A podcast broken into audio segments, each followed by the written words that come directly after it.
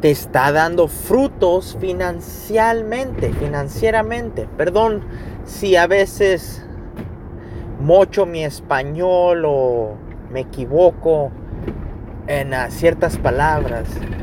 But yeah, you may just have developed enough skill in a job you never liked, but now you're seeing financial fruition in it. Now you're seeing the uh, compensation you've always wanted, maybe in another field. So, like I said, it's a very fine line. I think it depends where you are in life, uh, whether you want a family or not, whether you have an understanding uh, between you and your partner, if you have one. Sometimes uh, we get lucky and we strike gold, and the partner might be able to hold off or uh, support the family for a year or two while you pursue your passion and see where it leads.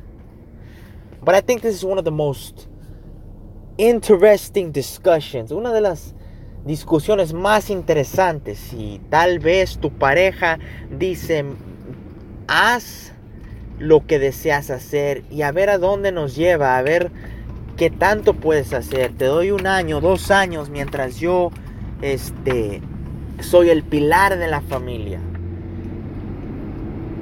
¿Me entienden?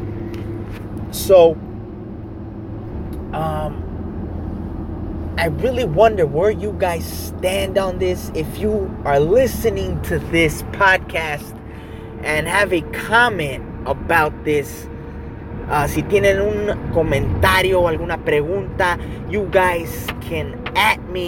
Me pueden buscar on Twitter at Tangents Reveal.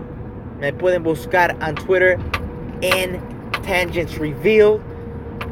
T-A-N G-E-N-T-S-R-E-V-E-A-L. And comment at me. Tell me you listened to this episode. Let me know if this was boring, entertaining, interesting. Open your mind up. Have absolutely zero interest in listening to me, whether you like my voice, etc. Any comment is well received. I hope you guys have a wonderful day.